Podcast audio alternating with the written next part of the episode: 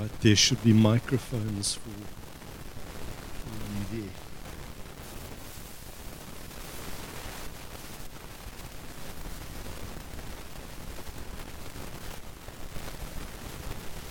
Right, are we good to go here? Right, uh, each person on the panel is just going to take about two minutes to, to introduce who they are and a little bit about them. Let's start with uh, Byron on the end there. Hi, I'm Byron. Say we're not going to go in order, but it seems we are going in order. Um, I grew up in Lansdowne. Um, my parents uh, were forcibly removed from District 6, so they ended up, and I grew up in Athlone. Um, I spent a lot of time in the UK, 12 years, and came back to South Africa in 2013. So uh, I've got very much a heart for South Africa and it's always been a big part of who I am and um, yeah, very much felt called back for the Lord to come back to South Africa.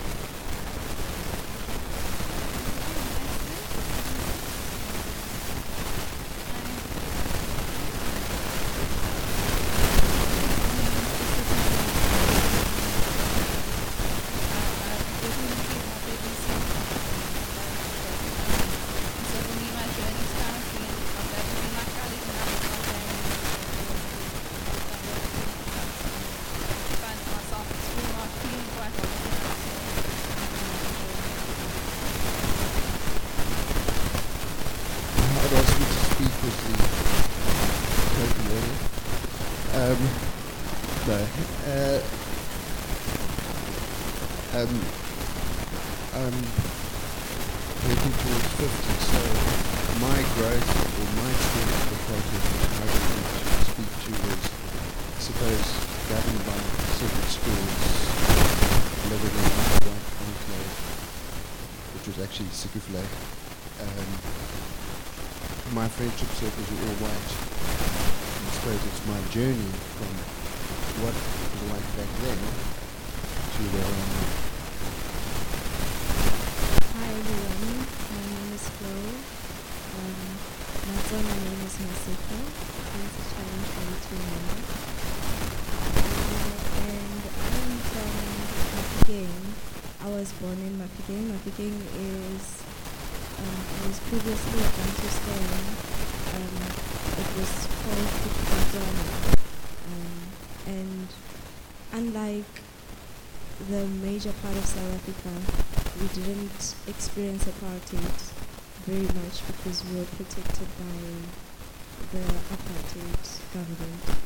Um, but later, after 1994, uh, then we all know what happened, kind of dissolved, and I have I had not experienced apartheid um, until then, or rather knew what was going on after then. Even then, I was still pretty little. Um, so I only got to experience apartheid when I started advertising. I only heard about what about it. All I know is the after effects. My name is Godfrey Myers, and uh, I have been part of this church family for more than 35 years. Uh, I was born in 1937, two years before the Second World War broke out. And uh, at the time, there were only two political parties. That was the United Party of South Africa and the South African Nationalist Party. In 1948, the United Party lost to the uh, Nationalist Party, and the first Prime Minister then of the National Party at that time was uh, Dr. Daniel Francois Malan. You all know him, don't you? Now, during his tenure as Prime Minister, he actually enforced and laid the foundation for the apartheid system, the apartheid regime. I lived all my life in South Africa during the entire apartheid years. I grew up uh, in uh, Grassy Park, and my first encounter of apartheid was when I was actually around about eight or nine years old. We had a number of white people who actually grew and lived around uh, in the area where I grew up. And uh, just opposite us was a, a white family, and they had a small farm. And uh, the youngest child, uh, he. Needed me as a friend. And so from time to time, he would pop over and he would just come and call me. He wouldn't come and play where I played because he was white. I wasn't white. And I would go and play there. But his, his parents weren't really happy that he should. Then I realized that there is a difference between himself and me. He was white and I was colored. He was a superior race. I was a, a, a inferior race. And uh, he made it very clearly and known to me that you know what they call the colors in those days? They call them hot knots. Do you remember that? They call them hot knots. A colored was then called a hot knot. And whenever he had a, a dissension with me, he would call me a hotnot and I would run away crying because I was so inferior because he was superior. I was classified as colored, he was classified as white. And according to the Registration Population Act of 1950, all South Africans had to be classified into one of four racial groups. It was whites, blacks, coloreds, and Indians.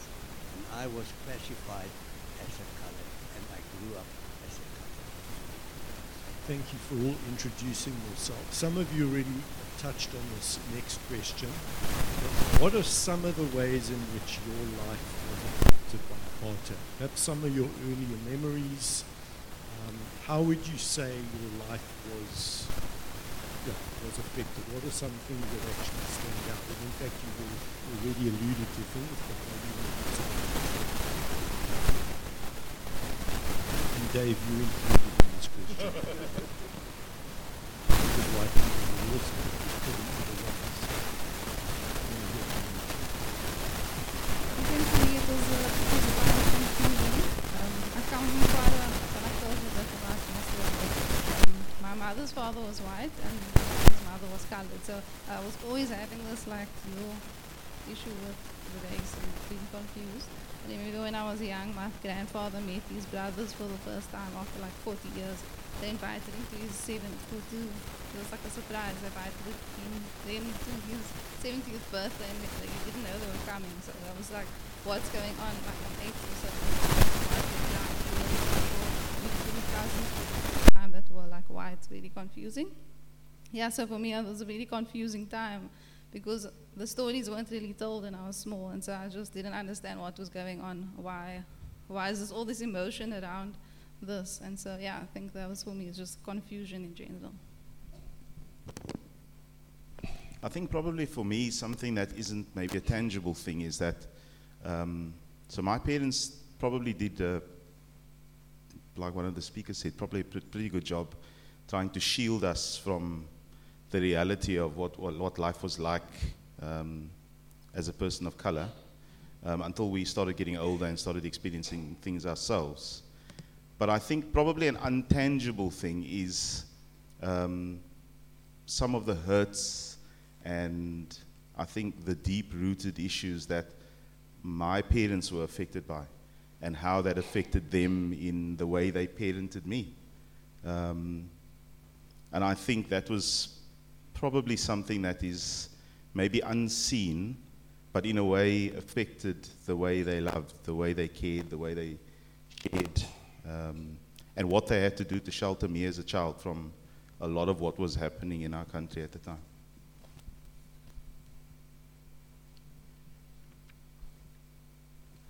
I really do wish that I could speak proudly of my parents, my father, and my mother. Unfortunately, I grew up as an orphan. My father died when I was 11 months old, and my mother then left us, and we were brought up in foster home, myself and my two sisters. So life was very hard. As a child, we were extremely poor. I can remember when I was at primary school, that I uh, didn't have shoes to wear. I walked bare feet to school. And uh, I was extremely underprivileged. I didn't grow up with the luxuries that so many children are growing up today. And uh, for me, the apartheid years, that the apartheid had a special effect on my life.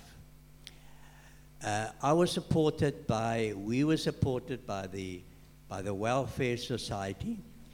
And uh, when you get to the age of 16, then the welfare doesn't support the foster parents, you support you uh, any longer, and the, the foster parents would get no, no money for you. And so at the age of 16, I had to leave school and I had to go and work. And at that time, I had just passed grade 10. And at that time, they called the JC. You could get the JC certificate. And at that time, there were jobs open for people who passed standard 8. They passed JC. But uh, I had to walk around and look for a job. And at that time, uh, there was job reservation. And remember that uh, Senator Jannie de Klerk, he was the Minister of Labor and of Public Works, and he introduced the bill of job reservation. And only the cream of jobs were left to white people. And so wherever you go, you look for a job. To find a job, uh, you were told, no, this job is reserved for whites only. You can't get this job. And uh, you don't have a mother or a father or an uncle or a, or a brother that could sort of get openings for you and have connections for you. And so I had to just find a job for myself because at that time, at the age of 16, I now had to support myself.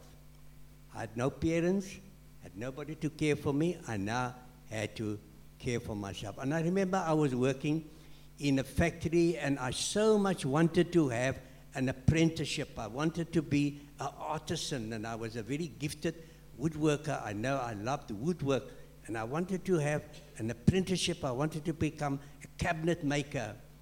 And uh, I had applied for this job and I kept on asking the boss, could you, is there opening? And I saw one by one white people coming in and getting apprenticeship and I was just ignored.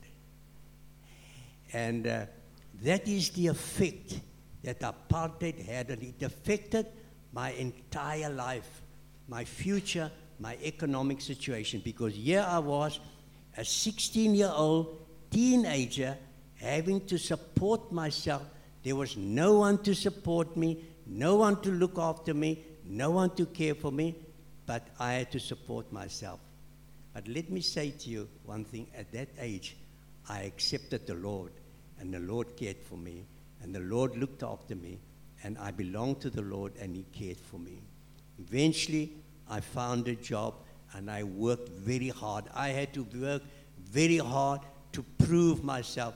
I, I, I received promotions, and I had to prove myself worthy in being able to do the job and compete with my white competitors. But by the grace of the Lord, He helped me, and that is the effect that apartheid had as far as work and labor was concerned. I'd like us to jump to our question seven panel. And uh, you don't have these questions, don't bother looking. Just for us. When people today say, look, apartheid ended in 94, why are we talking about apartheid? Why are you bringing it up? Let's just move on. And it's usually white people that say that why do you feel that we can't, to use the phrase, just move on?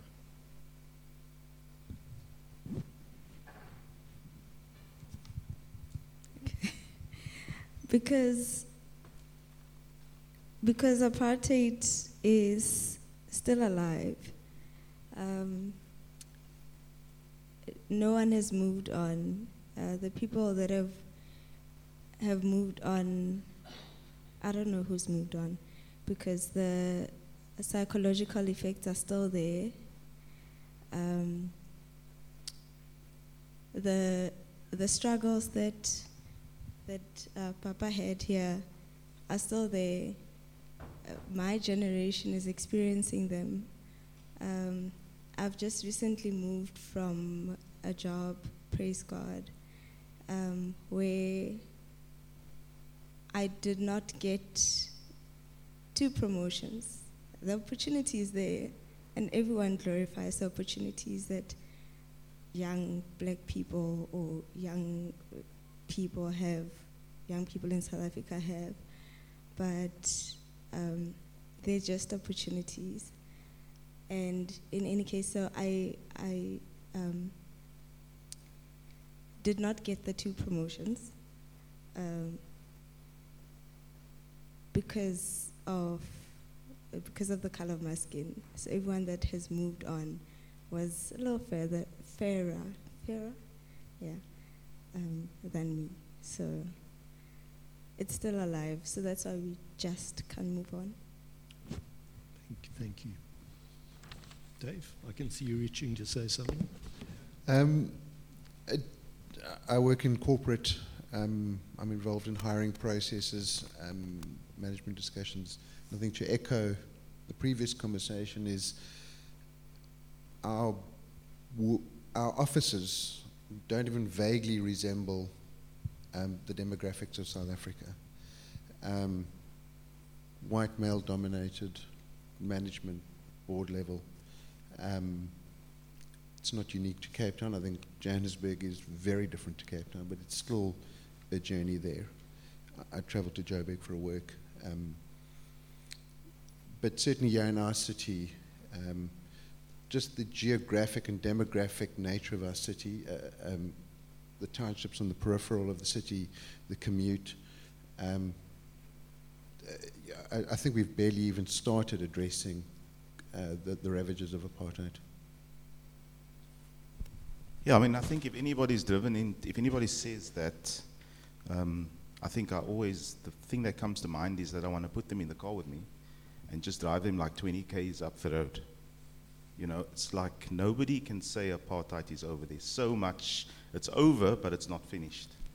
Um, I spend time, uh, I'm involved in a social impact development company, and um, I spend a bit of time regularly out in Khayelitsha, um, in Langa. So I think um, the challenge, I think, to get past a lot of um, what we're talking about here today is by I think one of the speakers mentioned it earlier. Um, at the conference, two men got up and walked and hugged each other. And I think that's what we have to do. We have to, physically, we have to move. We have to move outside of where we're comfortable. And it's visible, it's there. I mean, it's there to see. It, it's, you know, you, you drive in, if you've not been to Khayelitsha, I would encourage you go and take a drive. It's close by. Um, just drive through there and you will see what still exists not very far from where we all live. Um, the children on the streets during the day, and you can't see an adult anywhere. I mean, I was in Khayelitsha um, one week, and um, it's a common road that I took in to get to a school we were going to. Two weeks later, I drove down that same road and I thought I was lost because that area looked completely different. Um, homes had been burnt, um, the streets was covered in um, filth and building rubble and tires had been burnt and it was like I, I, thought look this is like 20 minutes from where I live and I've, there are children playing on those streets. So I think my initial response to people saying that does make me angry. Um, but I actually feel very sorry for people who think that because they're very out of touch of um, of the reality of what still exists right on our doorstep. Can I answer that? I think for me, the reason why I feel like apartheid's not over is because it's not over inside of me. I still struggle a lot with like the feelings of being colored. Um, I think examples are um, when I invite friends from my church over to my house, I feel guilty because their car's parked outside and I live in Retreat. That's something I struggle with. Like I feel bad, like something's going to happen and it's my fault because I invited them over. Um, I still struggle with my hair. I still get told by my grandma and stuff like, you straighten your hair, you straighten your hair. It's like, it's not good enough. It's like, if you're going for an interview, like straight hair, it's like this that whole mentality. And so, yeah, in a lot of ways, I think, yeah, for me, if I, if I go to the shops, if, if I go to um, ShopRite Retreat, I feel comfortable. If I'm going to Constantia Village, I feel like I need to look nice. And just like that whole thing inside of me, I feel like apartheid's not over because I'm still struggling to overcome the ways that I feel like I need to show that I'm good enough. Thank you, Astrid.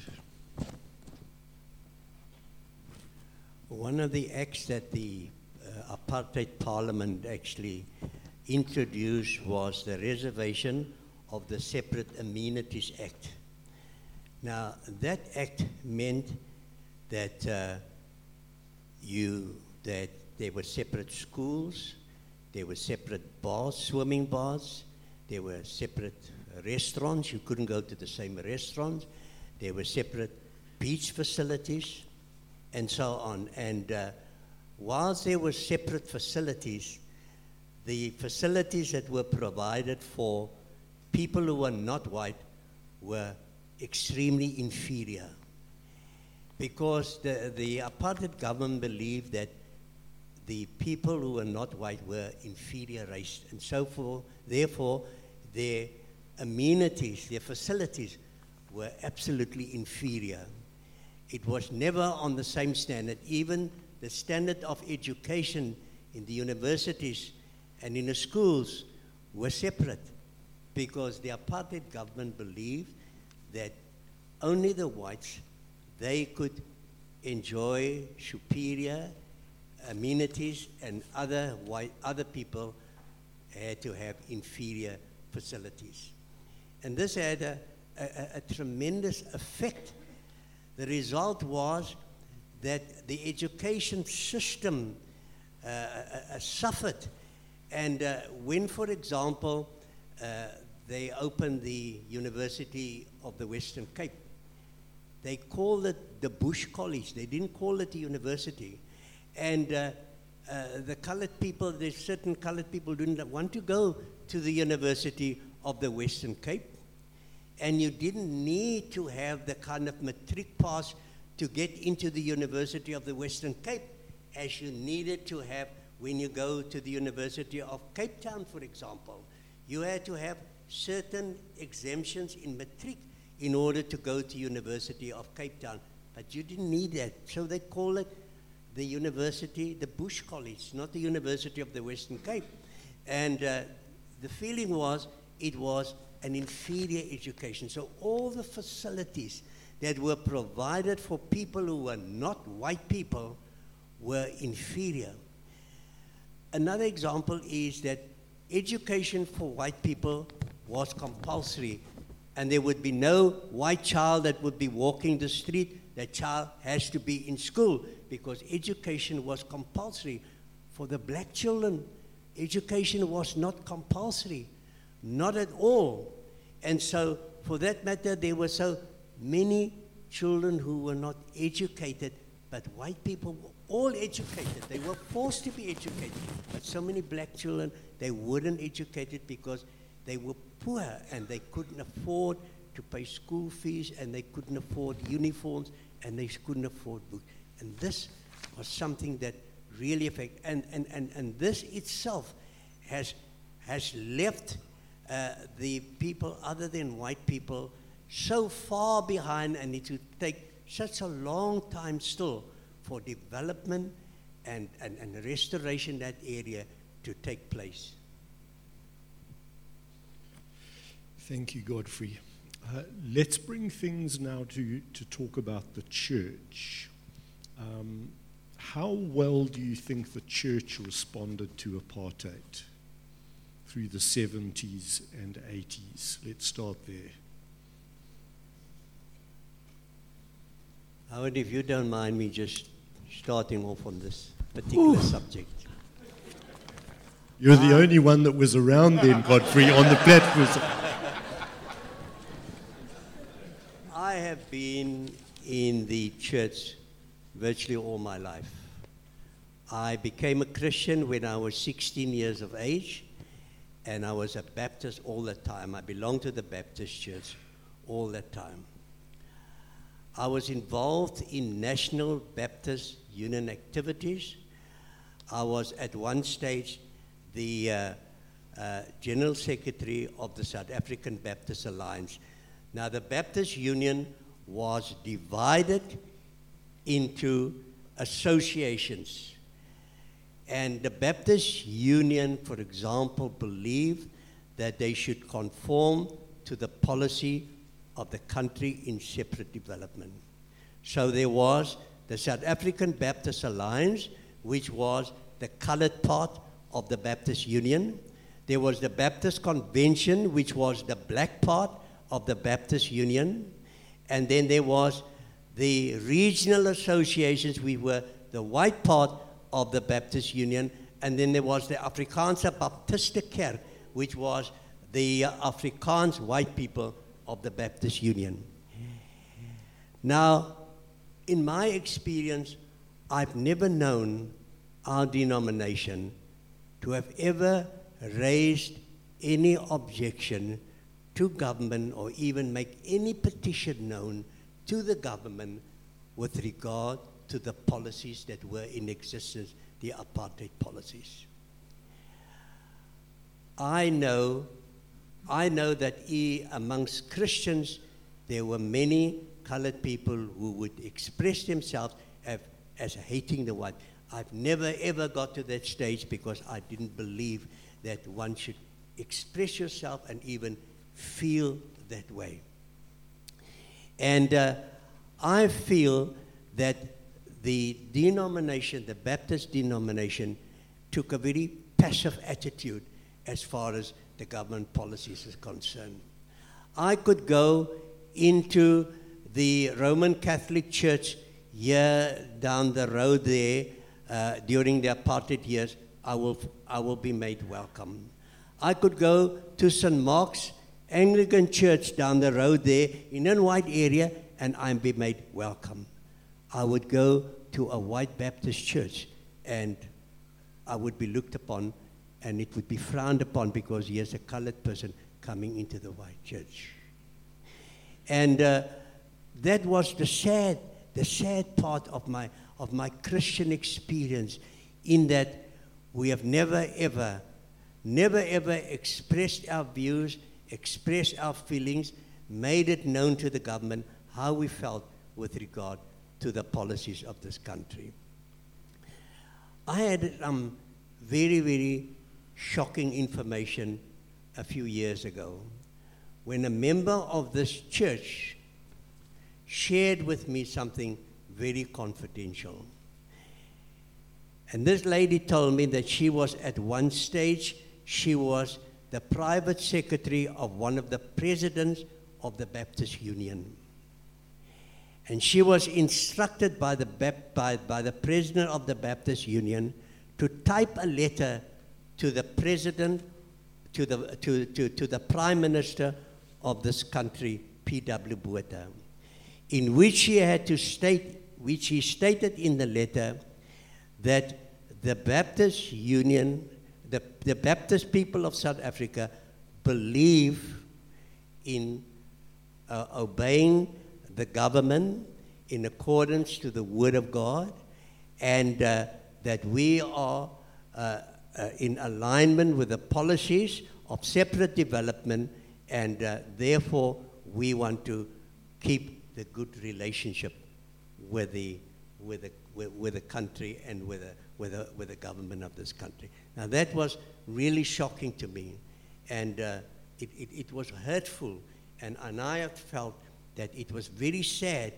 to think that we as a denomination, we never express our views, we never felt that we should, we should, because what we actually believed was that the Bible says that uh, we should obey those who have the rule over us, and uh, we, should, we should abide by the government uh, uh laws, and uh, that we should confine ourselves to spiritual things and not to political things. We shouldn't get involved in political issues. We should confine ourselves to the spiritual issues. So that was my view. Anyone else want to weigh in on that before I move to the next question? I think Godfrey summed it up rather well. a dismal failure on the side of the church.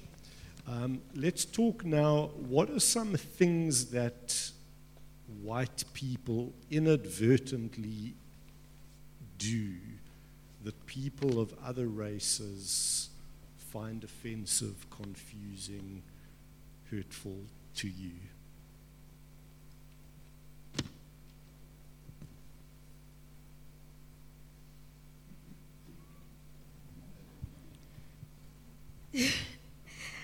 um, not greeting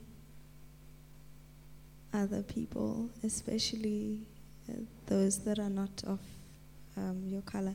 It might be, it might seem like a simple thing, and perhaps because um, in in non non-white cultures, um, it's imprinted upon you to be respectful and just greet. Like you don't have to ask me, how am I? Just say hi, hello, bye. Like it's okay. um, that's one of them. I'll weigh in as the others speak.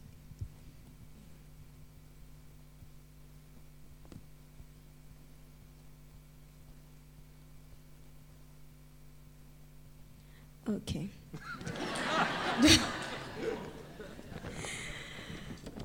Uh, one of the other things is when when somebody else says their name, especially if it's um, difficult. It's it's very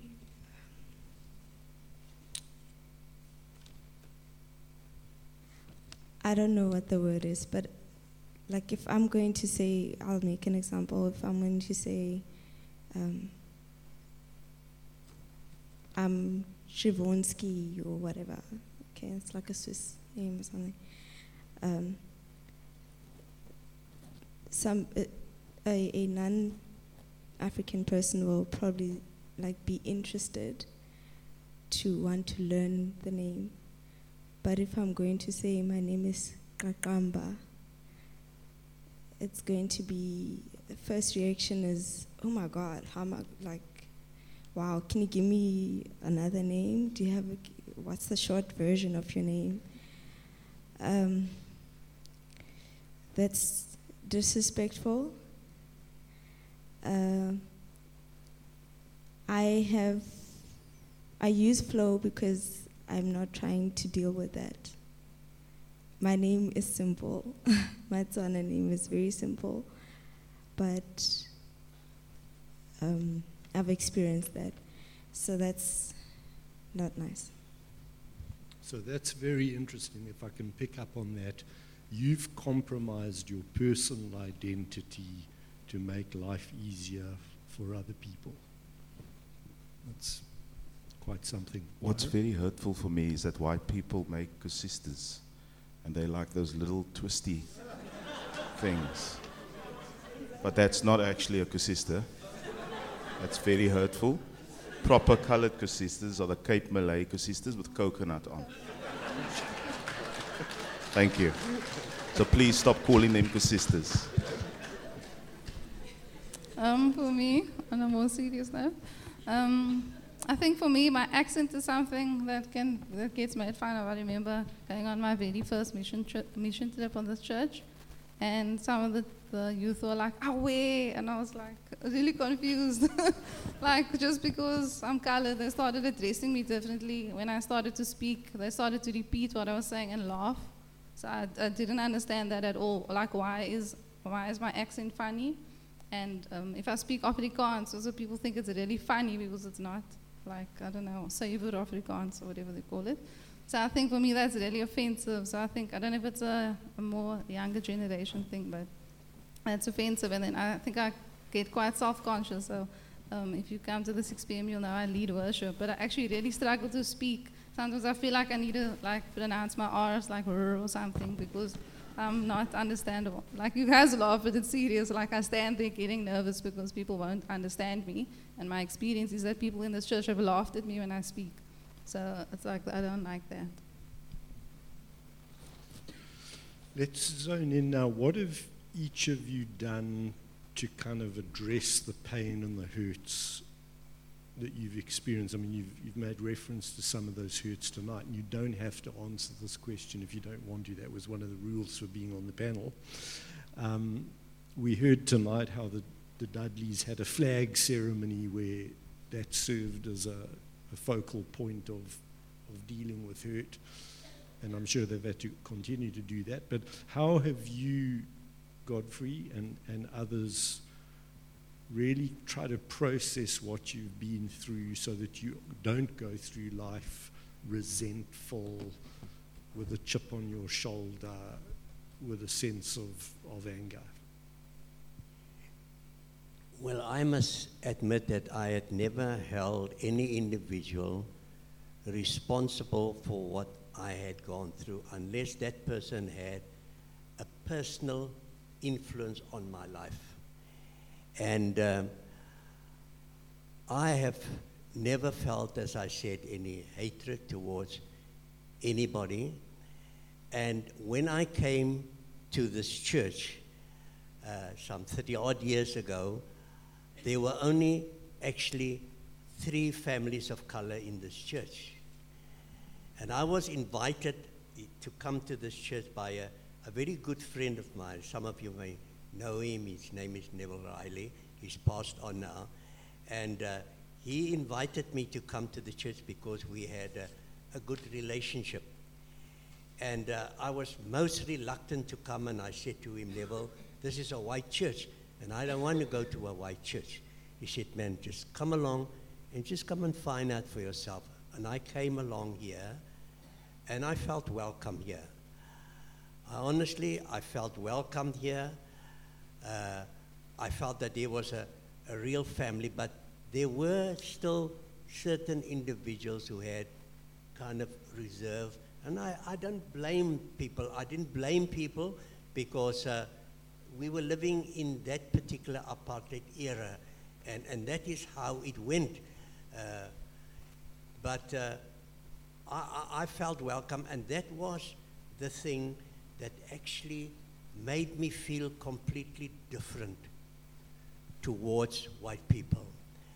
Uh, I would be invited to some of some of the homes of the folk here in the church there, I would invite people to my home, and we have a fellowship together.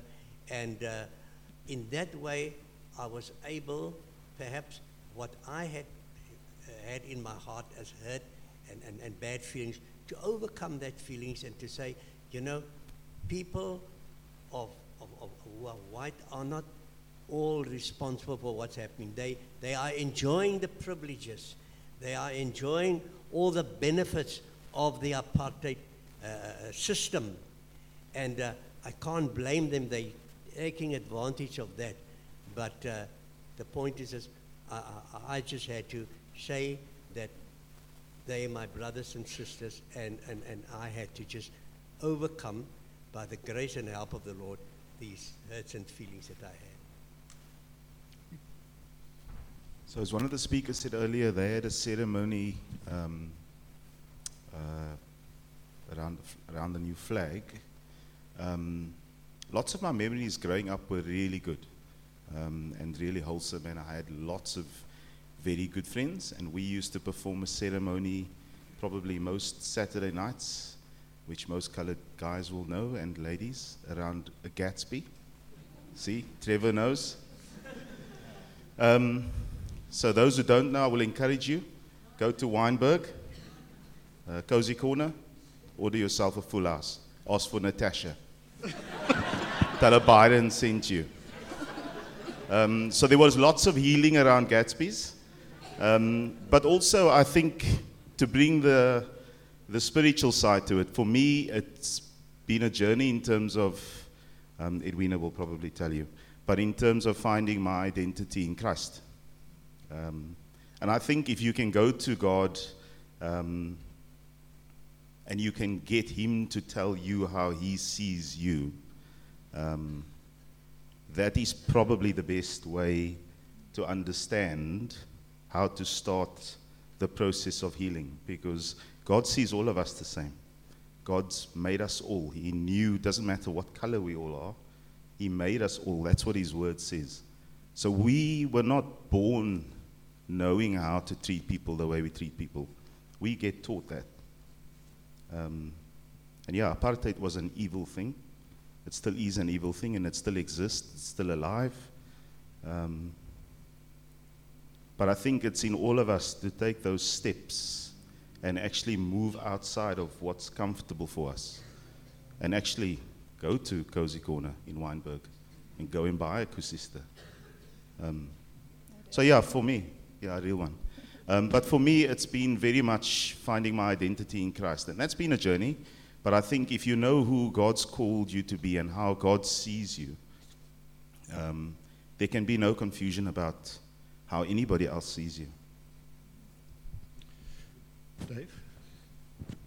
I would maybe reframe the question for me specifically. It wasn't so much about the pain of apartheid, or, you know, my journey to now, but um, the truth. What am I doing now to, to answer that, or, or what have I done to help me along my journey?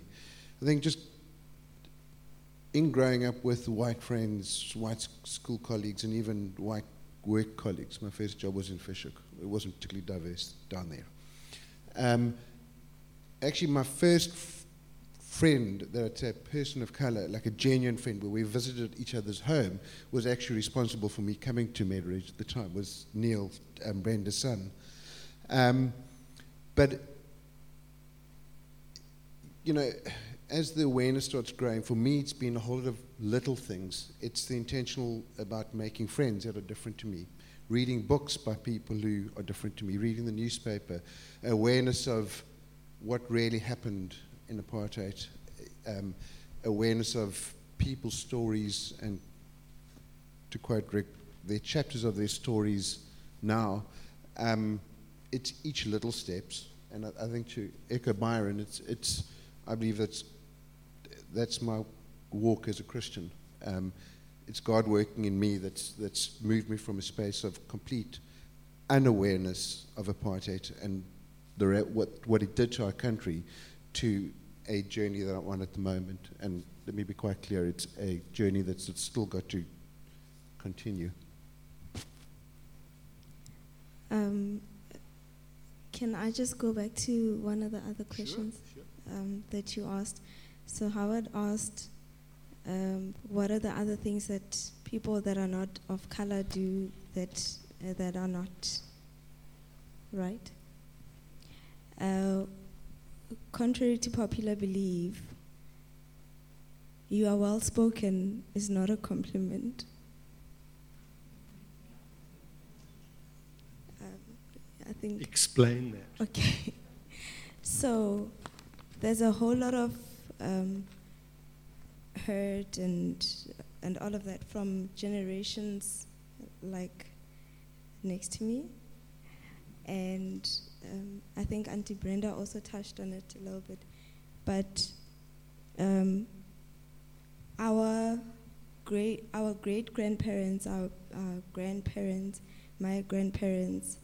Um, I've even heard from like neighbors and different people, or the older generation, are very um, scared and disappointed at the rate in which um, our generation and even the ones younger are losing their identity. You've heard one of the examples. Um, and in that is also not being able to speak um, their languages properly because they're embracing English um, and all the other languages that are not African. Um, and the culture, you know, and and I know like it's it's a very complex um, topic, especially when it comes to Christianity and the African culture. Um, but I'll just stick to language. Um, it's very, yeah, it's a it's a great concern, and and um, it's also another great concern and very touchy subject to um, when when people of color see a white family that adopts a child of color, because um, the concern is, do you know their background? Are you going to teach them who they really are, where they come from? Will they know? Will you know how to take care of them? yeah, it's yeah. I don't. Thank you for raising those issues. They're very complex ones. Um, thank you. Um, as we begin to wrap things up now, are we on the right track as Connect Church? I'm not talking about these meetings because these are just blips. I think that's another the- question for Godfrey. Uh, uh, let's, we need to do what the Sanhedrin did. They always made decisions, and the younger person would speak first, and the older, wiser one last. So uh, we'll give Godfrey the last word. But do, do you feel, as a church, we're actually on the right track, albeit not nearly as far down the track as we should be, and maybe we're a little spread out down the track, but are we on the right track and what can we do to get where we're going faster?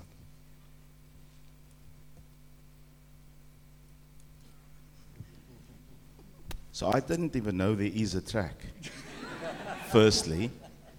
Um, but uh, um, I don't know why I've chosen to ask this question first. Um, I think I think the best way to answer this is by an example. So we have there are times in our church where we are as a church this building is packed. And there are lots of new faces in this church. And those times are like easter christmas you know big celebrations. Um, and actually there's two points i'd like to make i think at those times um, christmas last year um, there was a colored family that was sitting behind me. I've never seen them before. And they came to the church and I, um, I chatted to them at Christmas time. But it was quite funny because the, the dad was actually snoring very loud. I don't know who was preaching. Um, must have been John. But the point I'd like to make is that I chatted to them after church, and I've never seen them before, but nobody else did. Now that speaks to me in volumes. Um, I think it's very hard. I think we've heard lots of people of color that have come to this church many years ago. I think people of color that come to this church now still find that they are crossing an invisible boundary. They're coming into a space where they are a minority. And I think what we can do is welcome them a bit better than what we currently do. Um, and I think that's a challenge for everyone. That's an easy thing to do.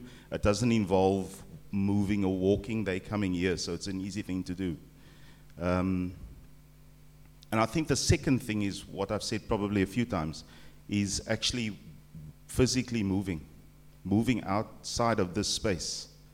I think I've heard so many times in this church where people um, have an opinion that rests on either the eldership or the pastors about why things are not happening or did they communicate certain things. It's not always their responsibility, it's ours. Like, we are the church. And if we don't get up and actually physically move and influence our church and the people in our church, and go and find the people outside of our church and bring them to our church, then it's not the response. We, we, we're falling down before we've even started. If we're expecting, you know, people that are running the church to be picking up that mantle and running with that themselves and for them to come up with all the ideas. We need to get involved. And we also need to ask, what can we do? We can't be sitting here when we have, and maybe this helps the next AGM, you know, sit in an AGM and people start asking questions about as if we're all shareholders. We're shareholders to God's kingdom. We're not shareholders to Connect Church. Um, and I think that's probably a challenge for me, and it does frustrate me sometimes because I think we're all part of a church, but we're all part of God's church. Um, and I think the challenge is not to expect that um, and not ask the question, who will do it? But sometimes we need to do it. Thank you. That was a, quite a good answer. It was. It was.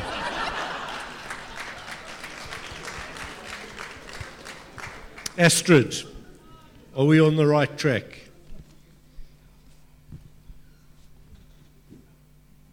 I think sometimes no. I think uh, I see. A, I think for me the culture feels like it's not my culture, or does my culture can my culture go with this culture? So in that sense, no. Like, can I sing my songs, or can I speak, or just anything? Like, can like what food are we making after the 6 p.m.? Like, do, do my the things of my culture belong here? Can it fit in? And so in that sense, I don't. So I always feel like welcome. Like it's a, it's always new information. It's new things that, that I'm saying. It's in, like new recipes and new ideas. When it comes to things of my culture, it's not like oh I know about that. I've heard about that. So in a sense, I think those conversations still need to happen. Those connections still need to be made because those, that information is still new for a lot of people. Um, yeah. Thank you. Thanks, Dave. I'm not sure this is my one to answer. Okay. All right. pause. Um, I think I think yes, because of this conversation. In fact, when I when when I came to the last um, conversation, you and me conversation that happened, I was surprised that the church was packed, and I I was wondering what people that are not of color want to know, and what do they want to do with the information that they're getting from from an event and a conversation like this. So yes, I think um, I think you, the church is this Connect Church is in the right direction.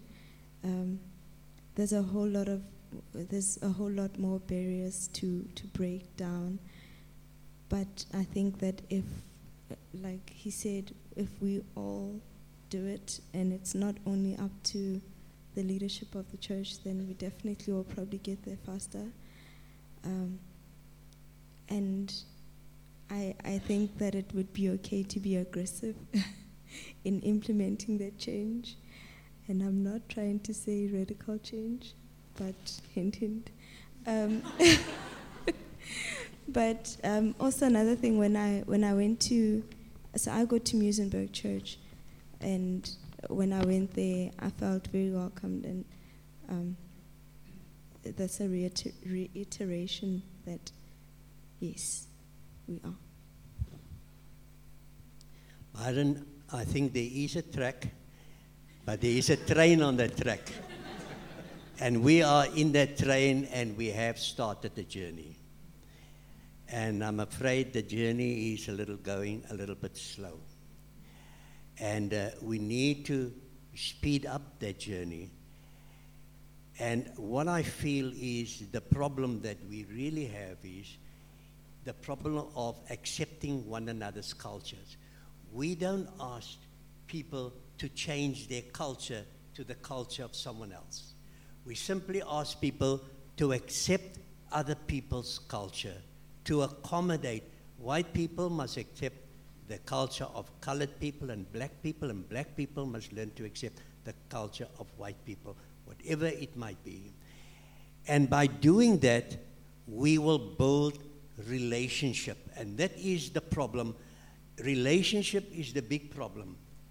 It is the building of relationship that is needed, and true relationship that is based on love according to the Word of God. And that is what we need to do. And uh, we need then to get to a stage where we will find people being more positioned or be, being in positions, uh, uh, people of different cultures and different racial groups being in leadership positions in this church. You know, I've been on the leadership of this church for more than 18 years. And there was a time that I was the only person of color in the deacons. There was, I was the only person of color on the uh, eldership. And I must tell you that there were times that there were, I was extremely uncomfortable. I just felt, look, I don't really belong here. These are all white people, white men sitting around this table. I don't belong there. I, I, I felt if I had another person with me of color, I would have been more comfortable. And there were many times that I got to a stage where I felt, look, I think I should just get out of this. I should just resign. I don't really belong here. But I felt that that is a calling of the Lord. The Lord has placed me there, and I need to be there. And, and, and, and, and we need to learn. Maybe uh, I got to a stage where uh, I was in a place where I couldn't really come to grips with the culture, with the different culture. My culture being somewhat different, you know, I couldn't come to grips with the culture. And as I said, the problem is we need to build relationship, and relationships can be built in a, a, a in, in a multiracial or a non-racial church where we learn to accept one another's cultures. We don't just accommodate one another, we accept one another's cultures in order to build stronger relationships. Thank you, Godfrey. Well, that's the end of our, our panel. I want to thank you all for bearing your hearts today and for sharing very personally and being open about what you've shared. So, thank you to the panel. And on behalf of the church leadership, I want to thank all of you for coming tonight because your presence here actually means a great deal. And if tonight hadn't have been well attended, it would have actually sent out a very poor message. So thank you for coming. Thank you for being on this train. And uh, we hope no one's going to be getting off the train, but that we can pack this train. and uh, yeah, pray with me and then we through. John, will you lead us, please? Let's just um, stand together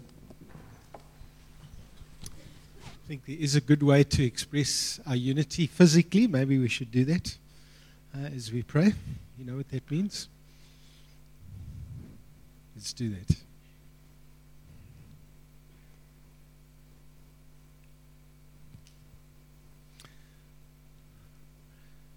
So we want to pray together, Lord. Um, we ask you for grace to do this stuff. We ask you for the courage that we need. Lord, when we feel fearful or we feel out of our depth, we pray that you give us the courage. Uh, we pray, Lord, that we'll have stickability. Lord, to Lord, when it gets a bit messy, that love will triumph um, and perseverance will help us to push through. And most of all, Lord, we do want to pray because it's been said over and over again that that we may be a community of people that the world will look at and know that we're actually your disciples. Um, because that, at the end of the day, Lord, is the passion of our hearts that really we would not just talk about being your disciples, um, but Lord, that we'd be able to demonstrate. So we are asking, Lord, for your enabling, for the moving of the Spirit in such a way that, Lord, we won't try and do things in our own strength, but through the enabling of the Spirit of the Lord. And so we say, Holy Spirit, come amongst us afresh. Will you move amongst us as your people? And God, will you transform us into the likeness of Jesus? And we pray that in his name. Amen.